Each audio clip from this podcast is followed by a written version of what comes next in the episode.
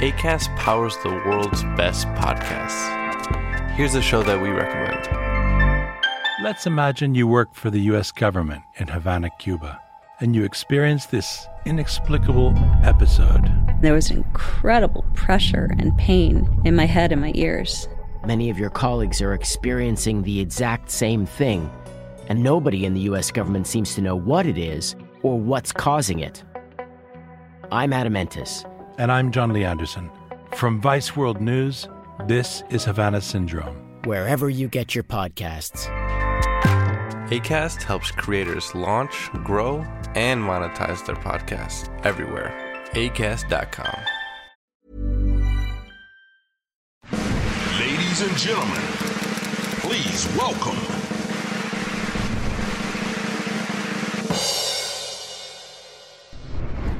Καλώς όρισες, Σωτήρη. Καλώς σας βρίσκω. Λοιπόν, δεν ξέρεις ειλικρινά τι χαρά έχουμε. Μόλις μάθαμε ότι σε κλείσαμε για συνέντευξη. Για το ότι θα έχουμε απέναντί μας έναν άνθρωπο που έχει άποψη, που είναι μέσα στα πράγματα και που βιώνει μια πάρα πολύ ωραία περίοδο επαγγελματική. Θέλουμε πραγματικά να μάθουμε τα πάντα για σένα. Ευχαριστώ πολύ. Ευχαριστώ και εμένα. Μεγάλη μου χαρά. Να είμαι Με εδώ. τι να αρχίσουμε, να αρχίσουμε με, τη, με την πρώτη σου φορά στο θέατρο που μας, μας είπες τώρα λίγο πριν ξεκινήσουμε. Ε, είναι ένα έργο του Eric Emanuel Smith, οι ενηγματικές παραλλαγές. Θα ανέβει στο Ίδρυμα Μιχάλης Κακογιάννης στις 4 Φεβρουαρίου και έχω την πολύ μεγάλη χαρά να συνεργάζομαι με τον Πυγμαλίωνα για μια ακόμη φορά και με τον εξαιρετικό κύριο Γιάννη Μπέζο. Για πες μας λίγο πώς είναι η εμπειρία αυτή. Ε, Στην αρχή είχα λίγο ένα θέμα με τις ταχύτητες, με τις πρόβες, με τη διαδικασία. Μου φαινόταν, εννοείς; λίγο, μου φαινόταν λίγο αργό για τις φαίνεται; ταχύτητες που έχω συνηθίσει εγώ. Ξανά Έχεις και ξανά. συνηθίσει. ναι, εγώ γενικά στον κινηματογράφο τις αποφεύγω τις πρόβες. Και εκεί πέρα και το μεγάλο μου μάθημα, τη σπουδαιότητα του θεάτρου. Το ένα είναι ότι του καταρρύπτει η ματοδοξία σου και το άλλο είναι ότι σε μαθαίνει να είσαι παρόν στη στιγμή σου, γιατί το παρόν είναι ο πιο μακρύς χρόνος. Δεν έχεις ούτε post rewind. Είσαι εκείνη την ώρα που συμβαίνουν τα πράγματα. Και αν δεν είσαι εκείνη την ώρα που συμβαίνουν τα πράγματα, χάνεις τη ζωή σου. Αν μεγαλώνεις τώρα εσύ το παιδάκι σου και σκέφτεσαι. τι Το αύριο. θα, σου- θα χάσεις το τώρα. Σωστά. Αυτή είναι η σπουδαιότητα του θεάτρου. Χτυπάει τη ματαιοδοξία σου και σε μαθαίνει να είσαι παρόν στο τώρα. Κατάλαβες γιατί πολλές ώρες; ναι, κατάλαβα για πολλές ώρες. κατάλαβα Για να πολύ. μπορείς μάλλον να είσαι παρόν, φαντάζομαι. Ε, να σου πω, από όλες τις ιδιότητες αυτές που έχεις, γράφεις, σκηνοθετείς για μ, τον κινηματογράφο, για την τηλεόραση, για το θέατρο εσχάτως. Ασχολείσαι με τα ναυτιλιακά από ό,τι διάβασα. Ποια είναι η ιδιότητα που θα βάζεις εσύ δίπλα στο όνομά σου; Ωραία. Μ' αρέσει που μου την κάνεις αυτή την ερώτηση, γιατί ξέρω ότι σαν άνθρωπος δεν του αρέσουν οι ταμπέλες. Οπότε τώρα που μου ζητάς να βάλω μια ταμπέλα, εσύ θα τη βάλω ευχαρίστως. θα Τι σου είπε, διαλέξω. Μίνο, την έφερε. Όταν ο καλεσμένος είναι πιο διαβασμένος. Ε, νομίζω ότι θα διάλεγα του σεναριόγραφου. Αλήθεια. Σαν πρώτη. Σ' αρέσει να γράφεις, ε; Πάρα πολύ. Πάρα πολύ. Μ' αρέσει να γράφω, να διαβάζω. Μ' αρέσει, γιατί δημιουργεί. Δημιουργείς κόσμος, είσαι ελεύθερος σε εκείνο το, το πεδίο. Το γράψιμο ξέρεις, δεν έχει budget, δεν έχει φάτο αυτό είναι ακριβό. Ε, Δεν έχει... Γράφεις ό,τι θες. Όταν ξεκινήσεις να κάνεις το κείμενο έργο, αρχίζουν οι δυσκολίες, Ναι. ξέρεις. Ε, συγγνώμη, τώρα πια, όταν ξεκινάς να γράψεις κάτι, δεν πηγαίνει αυτόματα το μυαλό σου στην budget. υλοποίηση. Ενώ στο ότι. Εντάξει, δεν θα βάλω τώρα να φεύγουν με. Ναι, όχι, ξέρεις τι ξέρεις. κάνω, όχι, δεν το κάνω αυτό. Αλλά όταν ξεκινάω και γράφω, αυτά που ξέρω ότι στην παραγωγή θα κοπούν, τα γράφω με κόκκινα για να θυμάμαι που είναι. Γιατί λέω αυτό μου τη φάνη της σκηνή. Είναι ακριβή. είναι... θα μου πούνε φάτη, δεν βγαίνει το budget. Είναι... Ισχύει αυτό που είπες, ότι όταν βρίσκεις τείχο στο budget, αναλαμβάνεις εσύ δράση. Ναι, το έχω κάνει πολλές φορές. Όταν η σκηνή είναι απαραίτητη. Όχι, Όταν η μπάρεις σκηνή είναι, σκηνοθέτης. είναι ωραία. Αναλαμβάνει το οικονομικό εννοεί ο Μήνος. Ναι, ναι, ναι. Ότι το καλύπτεις εσύ Ναι, ναι, ναι. Άμα μου πει η παραγωγή ότι δεν μπορούμε να το κάνουμε αυτό. και σου είναι σημαντικό στο ναι, έργο. Το, ναι, το κάνω εγώ. Λέω θα το κάνω μόνος μου, εντάξει. Εγώ σε καταλαβαίνω, αλλά. Μπράβο. Ναι. Συγγνώμη, επειδή το πέταξε ο Μήνος και θέλουμε λίγο να μας το αναλύσεις παραπάνω αυτό. Δεν έχουμε συνηθίσει να ακούμε ότι ένας σκηνοθέτης, ένας καλλιτέχνης, ότι παράλληλα κάνει και μια δουλειά τόσο πρακτική, τόσο μη καλλιτεχνική όσο είναι τα ναυτιλιακά. Πώς θα έκανα τις σκηνές που θέλω, αν δεν έκανα μία. Είμαι και Πε αυτό. μα λίγο πώς συνδυάζεται αυτό. Και πώς και Συνδυάζεται- ασχολήθηκες με τα ναυτιλιακά. Όταν πήγα σε ηλικία 13 ετών, ήμουν 14, να πω ότι θέλω να γίνω σκηνοθέτης. Οι γονείς μου πολύ λογικά μου είπαν στην Ελλάδα πας να γίνεις σκηνοθέτη. Μου είσαι τρελό. Όχι, πάρε ένα χαρτί, όπως μου λέει ο πατέρας μου, να εξασφαλίσει τη φασολάδα. Αυτή ήταν η ατάκα. Α, τα η βασικά. φασολάδα. Και μετά βλέπουμε. Και πήγα σπούδασα ναυτικό δίκαιο και ναυτιλιακά. Ε, Και τη σε μια φασολάδα. σχολή- Ναι. Το 2004 άνοιξα ένα πολύ μικρό γραφιάκι και δοκίμασα να κάνω μια προσπάθεια μόνος μου και μου πήγε πάρα πολύ καλά. Χωρίς να έχεις καμία σχέση με οικογένεια, με το οτιδήποτε. Όχι, όχι, όχι. Μόνος σου. Μόνος μου, ναι, ναι. Στα βαθιά, στα νερά τα βαθιά. Ναι, ναι, ναι. Είχα άγνοια κινδύνου γι' αυτό. Και δημιουργικότητα, μάλλον ούτως ή άλλως Πολύ. που, που τη είχα, είχα διοχέτευσες. μέσα μου αυτό το καλλιτεχνικό που με βοήθησε πάρα Αυτό πολύ. εννοώ, ναι. Γιατί με βοήθησε με ποια έννοια; Με βοήθησε να υποδηθώ το ρόλο του επιχειρηματία. Πολλές φορές πρέπει να είναι σκληρός και λίγο απόμακρος, που δεν το έχω σαν άνθρωπος. Είμαι πολύ της αγκαλιάς, δεν μπορώ να γρίεψω εύκολα. Οπότε με βοήθησε πάρα πολύ. Απλά έπρεπε κάθε μέρα να δίνομαι. να βάζω μια γραβάτα. Να βάζεις τα. αν μου τύχε, τα αν μου τύχει κάτι με τα ρούχα που πούμε τώρα, με φάγανε λάχανο. Το κουστούμι είναι η δουλειά. Είναι Δεν θα ρόλος. κλείσεις Μόλις το συμφωνία. βάλω, Έβαζα γίνομαι τα αυτό ρούχα που του πρέπει. ρόλου κανονικά. Και μόλις πήγε καλά αυτό το πράγμα και άνοιξε και πήγε πάρα πολύ καλά και εξασφάλισα και στην οικογένειά μου και στους δικούς μου ανθρώπους μια οικονομική ευμάρεια, μια ασφάλεια. Λέω, έλα, καιρός να γυρίσεις γιατί χρωστά και στο 15χρονο σου τυρί κάτι, γύρνα. Και αυτό είναι καμιά φορά καμιά κουβέντα που έχω με τον πατέρα μου. Του λέω, να είδες, αν με είχες αφήσει από τότε, θα είχα ένα Όσκαρ σήμερα.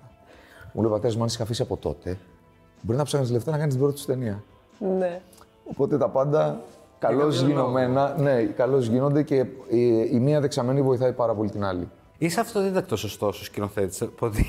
Και επιχειρηματίας είμαι αυτοδίδακτος. Παντού αυτό. Και μπαμπάς αυτοδίδακτος. Δεν υπάρχουν σχολές. Πώς είναι να είσαι αυτοδίδακτος σκηνοθέτης στην Ελλάδα; Έχει τα καλά του, έχει τα κακά του όπως τα πάντα στη ζωή μας. Δεν είναι κακό να μην ε, καλού. Εμένα μου άρεσε η αφήγηση. Και αυτό που, που το είχα. Το είχα από ανθρώπους. Στη... Ο πατέρας μου είναι μορφωμένος άνθρωπος. Η προγιαγιά μου, που τη γνώρισα, πέθανε στα χέρια μου. Τα κάνανε μικρές στην Ναι, ναι, ναι, οικογένεια ναι. μου και τη πρόλαβα προγιαγιά. Έβαζε την υπογραφή της με σταυρό. Ε, κανείς δεν μου αφηγούνταν παραμύθια όπως η γιαγιά μου. Δεν πάνε να έχεις τελειώσει λογοτεχνία. Όταν έρχονται την ώρα του παραμυθιού, ήθελα τη γιαγιά. Για μένα αυτό είναι η σκηνοθεσία. Η αφήγηση. Πήγε ένα σενάριο και μου το γυρνάγανε πίσω. Μου λέει αυτό είναι, δεν είναι. Στο σενάριο δεν πρέπει καμία σκηνή να είναι πάνω από τρεις σελίδες, γιατί κλείνει το μυαλό του θεατή. Ποιος το λέει όλο αυτό; Εδώ μου λέει έχει σκηνή 16 σελίδες. Ε, τόσο μιλάνε οι άνθρωποι. Κάνε θέατρο. Όχι, θα κάνω σινεμά. Και βλέπει σιγά σιγά βγαίνει το Τσέρνομπιλ μου λένε Κοίτα, έχεις δίκιο. Ικανό. Α, έπρεπε να έρθει απ' έξω κι αυτό. Για να πούμε κι εμείς ότι Εντάξει. πάμε να ακολουθήσουμε την ιστορία. Γίνεται μια πολύ ωραία στροφή που πλέον ξανάρχονται στο προσκήνιο τα σενάρια. Λοιπόν, πάμε λίγο στο έτερο εγώ. Πώ σου προέκυψε σαν ιδέα και πώς κατάφερες να την υλοποιήσεις και τι άλλαξε στη, στην ε, ζωή σου την επαγγελματική όλη αυτή η τεράστια επιτυχία που ήρθε; Λοιπόν, αρχικά θέλω να πω ότι το έτερος εγώ ήταν το πρώτο σενάριο που έγραψα στη ζωή μου. Το έγραψε 21 φορές και αν δεν ερχόταν η Κατερίνα η φιλιό του, ακόμα θα το έγραφα. Και ενώ στην αρχή φάγαμε πάρα πολύ ξύλο και από κριτικούς και από ε, κόσμο γενικά ήταν... ε, μετά ήρθαν τα γεγονότα που δικαίωσαν τη, την ταινία και ήρθε η σειρά. Ωραία, πάμε λίγο σε αυτό. Ε, όταν πρωτοεμφανίστηκε λοιπόν αυτή η ταινία, ε, αυτό που μου είπες μόλις τώρα, άκουσες διάφορα. Και μετά όταν ήρθε η αναγνώριση απ' έξω, του μπαραν όλες οι απόψεις Ναι. αυτές σε σχέση με το πόσο καλή ταινία είναι κτλ. Σε πρώτο χρόνο, επιστρέφοντας στον κινηματογράφο για να δώσω στο 15χρονο εαυτό μου αυτό που του στέρισα, ξαναμπήκα με μία άβρα 15χρονου. Ότι θα έρθω, θα κάνω κάτι πολύ ωραίο, όλοι θα το πάρουν αγκαλιά. Ε, το βλέπεις το ύφος του έτσι.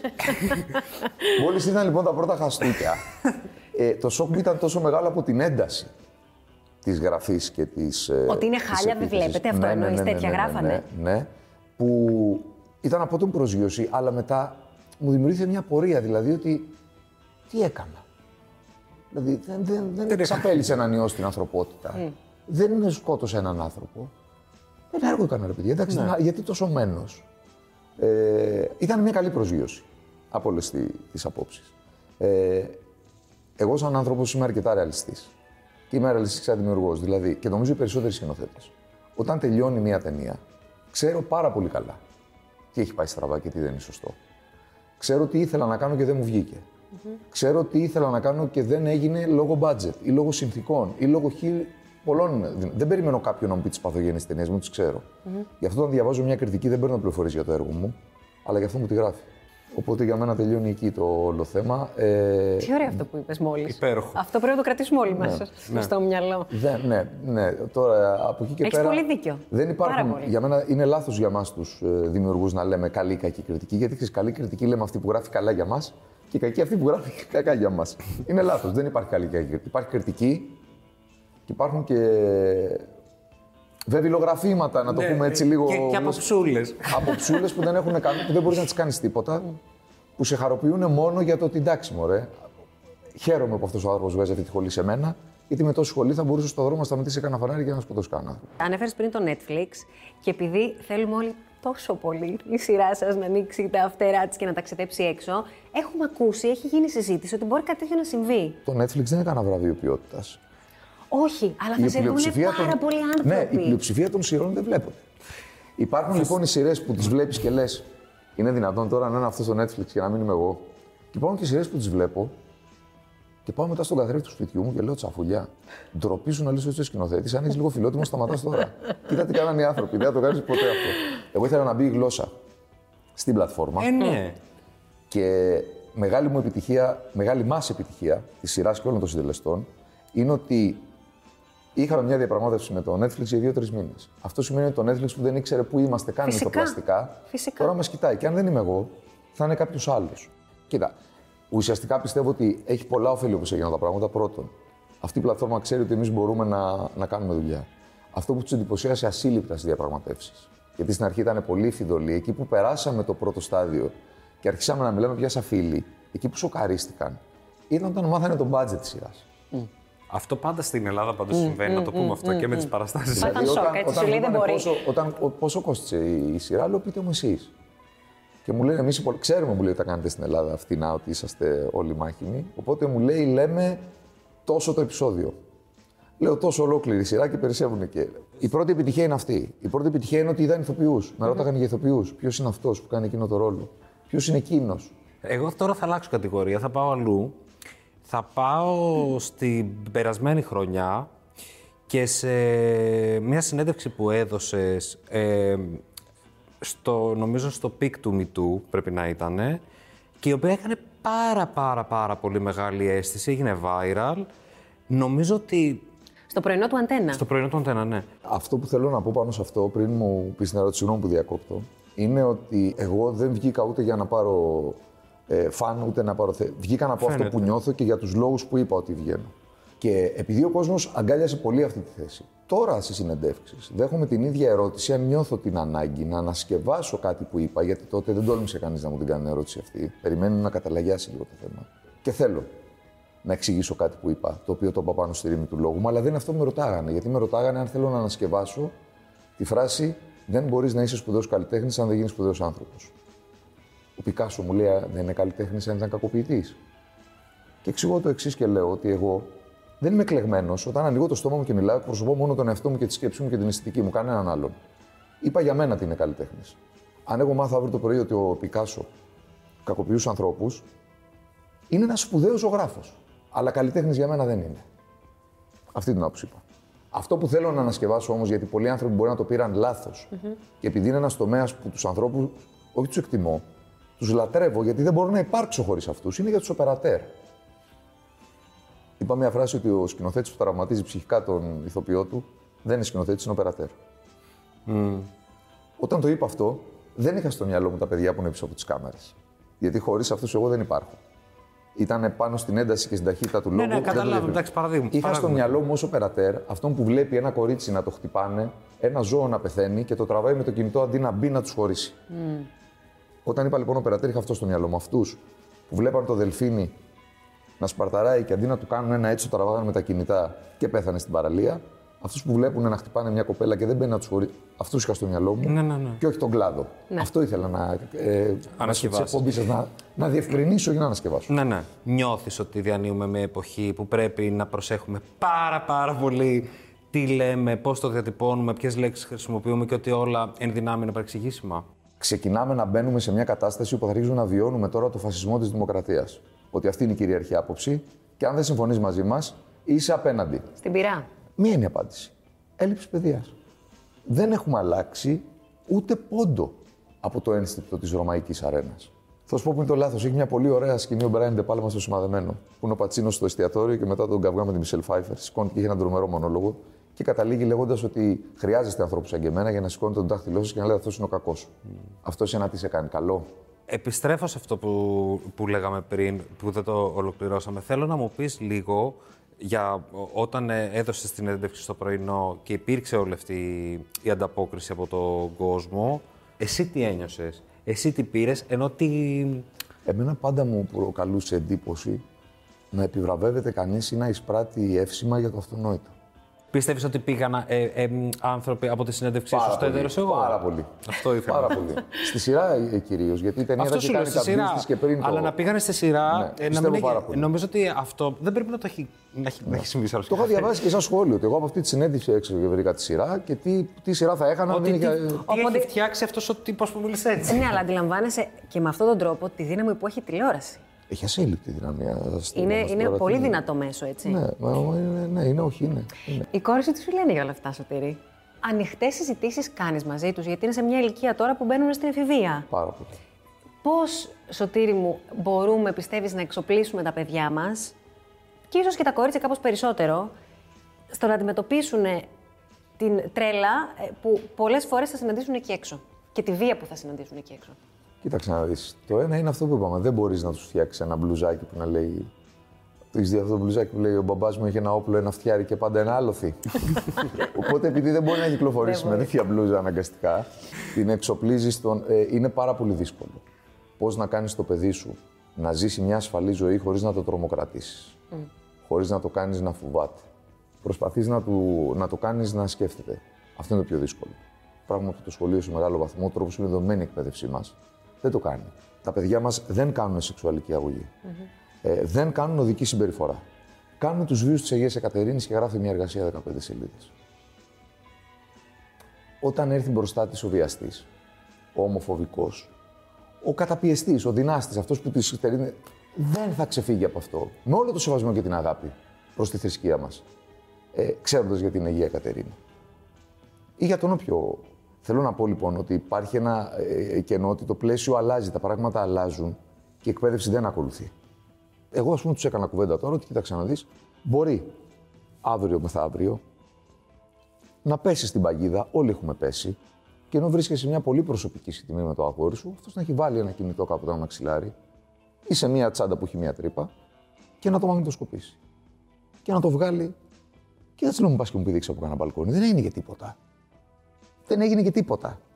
Δηλαδή δεν κάνεις κάτι που δεν κάνουν 7 δισεκατομμύρια άνθρωποι σε όλο τον πλανήτη. Απλά εσένα θα το δούμε εκείνη την ώρα. Θα είσαι προσεκτική την επόμενη. Κοίτα, μην μου κάνεις καμιά ανήσια και με στείλεις φυλακή. Μπορεί να πάρω τηλέφωνο να σου Ό,τι κάνω, δεν να σε μεγάλη ρωτάω. κουβέντα. Τι είναι γρασί. γιατί έχω πολλά Τα παιδιά δεν πρέπει να Τα τους λες λες τόσο ωραία. τι να μην κάνουν. Αυτό είναι το λάθος. Πάει και πηδάει στον καναπέ. Μην πηδάς στον καναπέ. Εγώ δεν το έκανα ποτέ αυτό. Σου λέω αγάπη μου, θες να πηδήξεις; Εκεί. Πήγαινε και πήδα σε αυτή την κάρεκλα. Γιατί στον καναπέ θα χτυπήσεις. Ωραία, μου λες τι να μην κάνω μια ζωή. Πες μου τι να κάνω, ρε φίλε. Κάνω αυτό. Και σε ακούνε περισσότερο έτσι. Ναι, εγώ, τη μάνα τους όποτε ζορίζονται, με παίρνει τηλέφωνο, κάνω τις κόρες μου, λέει θα σκοτωθούμε, δεν βρίσκω άκρη. Εντάξει. Είμαστε χωρισμένοι γι' αυτό, αλλά έχουμε εξαιρετική σχέση. Μπράβο. Ε, πολύ σημαντικό. Πάρα πολύ. Ε, το διαζύγιο είναι για να τη σώνει τη σχέση, δεν είναι για να την τερματίζει. Ε, δεν, δεν το αντιλαμβάνονται δική μου όλοι. περίπτωση, με Στη τον δική ίδιο σου, ναι, όχι τρόπο. πάντα. Γιατί δεν είναι και εύκολο πράγμα. Αν δεν χωρίζαμε, μπορεί να μην μιλιόμαστε. Έπρεπε να χωρίσουμε για να αγαπηθούμε, να σεβαστούμε ένα τον άλλον. Εγώ, ας πούμε, στα παιδιά μου λέω αυτό. Καλό είναι οι γονείς. Ο γάμος για μένα είναι σαν το ευρώ. Καλύτερα να μην μπει. εάν μπει. Εάν μπει, καλύτερα να μην βγεις. λοιπόν, είναι αυτή η συνθήκη. Λοιπόν, δεν παντρεύεσαι με κάποιον για να χωρίσεις. Ναι. Αλλά αν αυτό το πράγμα γίνει, ακόμα και με αυτή την αναποδιά, που είναι τραυματική για τα παιδιά, οφείλεις να τη δεις το πλεονέκτημα. Ότι αύριο το πρωί δεν έχεις δικαίωμα να μείνεις εγκλωβισμένης σε μια σχέση κακοποιητική που δεν περνάς καλά. Στο έδωσαν το παράδειγμα πας και μαμά. Η ευτυχία είναι επιλογή. Στη ζωή δεν υπάρχουν αδιέξοδα. Φύγε. Ο καθένας τώρα με τα δικά του τα βιώματα, μιας και, και εγώ παιδί χωρισμένων γονιών. Πιστεύεις ότι υπάρχει τρόπος όταν χωρίζουν δύο άνθρωποι να, να μην γίνει με τραυματικό τρόπο για τα παιδιά; Όχι. Ακόμα και αν χωρίσουν καλά, σε εισαγωγικά. Δηλαδή αυτοί οι δύο άνθρωποι είναι. Ναι, ναι, ναι, ναι. Ότι, θα- ότι θα κάνεις μια μια θα την κάνεις. Βέβαια, είναι πολύ διαφορετικό από τότε όταν ήμασταν εμείς στην ηλικία τους. Δηλαδή, εγώ θυμάμαι όταν πήγαινα σχολείο, ένα παιδάκι υπήρχε που είχαν χωρίσει τη- οι γονείς τους. Σήμερα στην τάξη τους κόσμου με τα 30 παιδιά είναι ζήτημα αν τέσσερα παιδάκια είναι οι γονείς τους παντρεμένοι. Και αυτό είναι που το είχα πει και στο, σε συνέντευξη εκείνη που αναφέρθηκες για το Μητού. Όχι γιατί ξεχαρβαλώσαμε την κοινωνία που λένε οι παλιότεροι. Κάνατε την κοινωνία, μην πούμε τη λέξη. Αλλά γιατί καταλάβαμε όντως ότι έχει παθογένειες. Ότι ήταν λάθος. Έγινε με πολύ αγάπη αυτό το λάθος από τους γονείς μας. Αλλά ήταν λάθος. Κάνε ό,τι θες, αλλά να είσαι πρώτος. Όχι. Κάνε ό,τι θες, αλλά να είσαι ευτυχισμένος. Παντρέψου του, πήγες 30 να δούμε ένα εγγόνι. Την εποχή μεγάλο εγώ με το 75. Έτσι και πάτε και στα 25. και έμενες ακόμα με τη μάνα σου, έχει πρόβλημα. Κάτι δεν πάει καλά με αυτόν. Αν έφευγες από τη μάνα σου να πας να μείνεις μόνος σου, χωρίς να είσαι παντρεμένος, ήσουν γυναικωτό. Θα την πω έτσι τη λέξη, γιατί την άκουγα και εγώ μικρός. Να τον προσέχετε. Δεν του φεκάει πουλιά. Δεν βγάζει ψάρια. Δεν παίζει ξύλο με άλλα αγόρια. Θα γίνει γυναικωτό. Με αυτή τη φράση μεγάλο στη θεία μου. Έτσι λένε; Ναι, ναι, ναι, το είχαν. Λίγο είναι. Σε ορισμένα μέρη είναι λίγο. Θέλω να σου πω λοιπόν ότι είναι τα μοντέλα της κοινωνίας που σε μαθαίνουν πραγματικά να πηγαίνεις σε μια γωνιά και να κάθεσαι. Τι θα πει ο κόσμος; Μα είναι τόσο αυτός ο κόσμος. Που δεν πάει να πει ό,τι θέλει. Ποιος είναι ο κόσμος; Εμείς. Ποιος είναι ο κόσμος; Σου χωνέα. Ποιος είναι ο κόσμος; Εμείς, Σωτήρη, τι να σου ευχηθούμε για την ε, ζωή σου, την επαγγελματική και την προσωπική; Τι είναι αυτό που θέλεις για σένα; Ε, ναι, θα ακούσω κλεισέ πάλι. δεν ξέρω. Υγεία. Και τη δυνατότητα να μπορώ να μεταβολίζω τα σκοτάδια μου σε φως όταν επικοινωνώ με τους συνανθρώπους μου. Ε, δεν θα βγεις, θα παίξουμε. Έχουμε παιχνίδι εμείς εδώ. Ωραία, πάμε.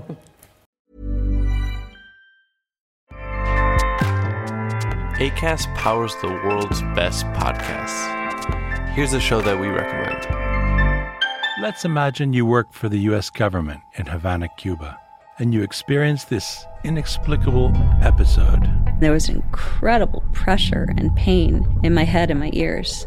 Many of your colleagues are experiencing the exact same thing, and nobody in the US government seems to know what it is or what's causing it. I'm Adam Entis. And I'm John Lee Anderson. From Vice World News, this is Havana Syndrome. Wherever you get your podcasts. ACAST helps creators launch, grow, and monetize their podcasts everywhere. ACAST.com.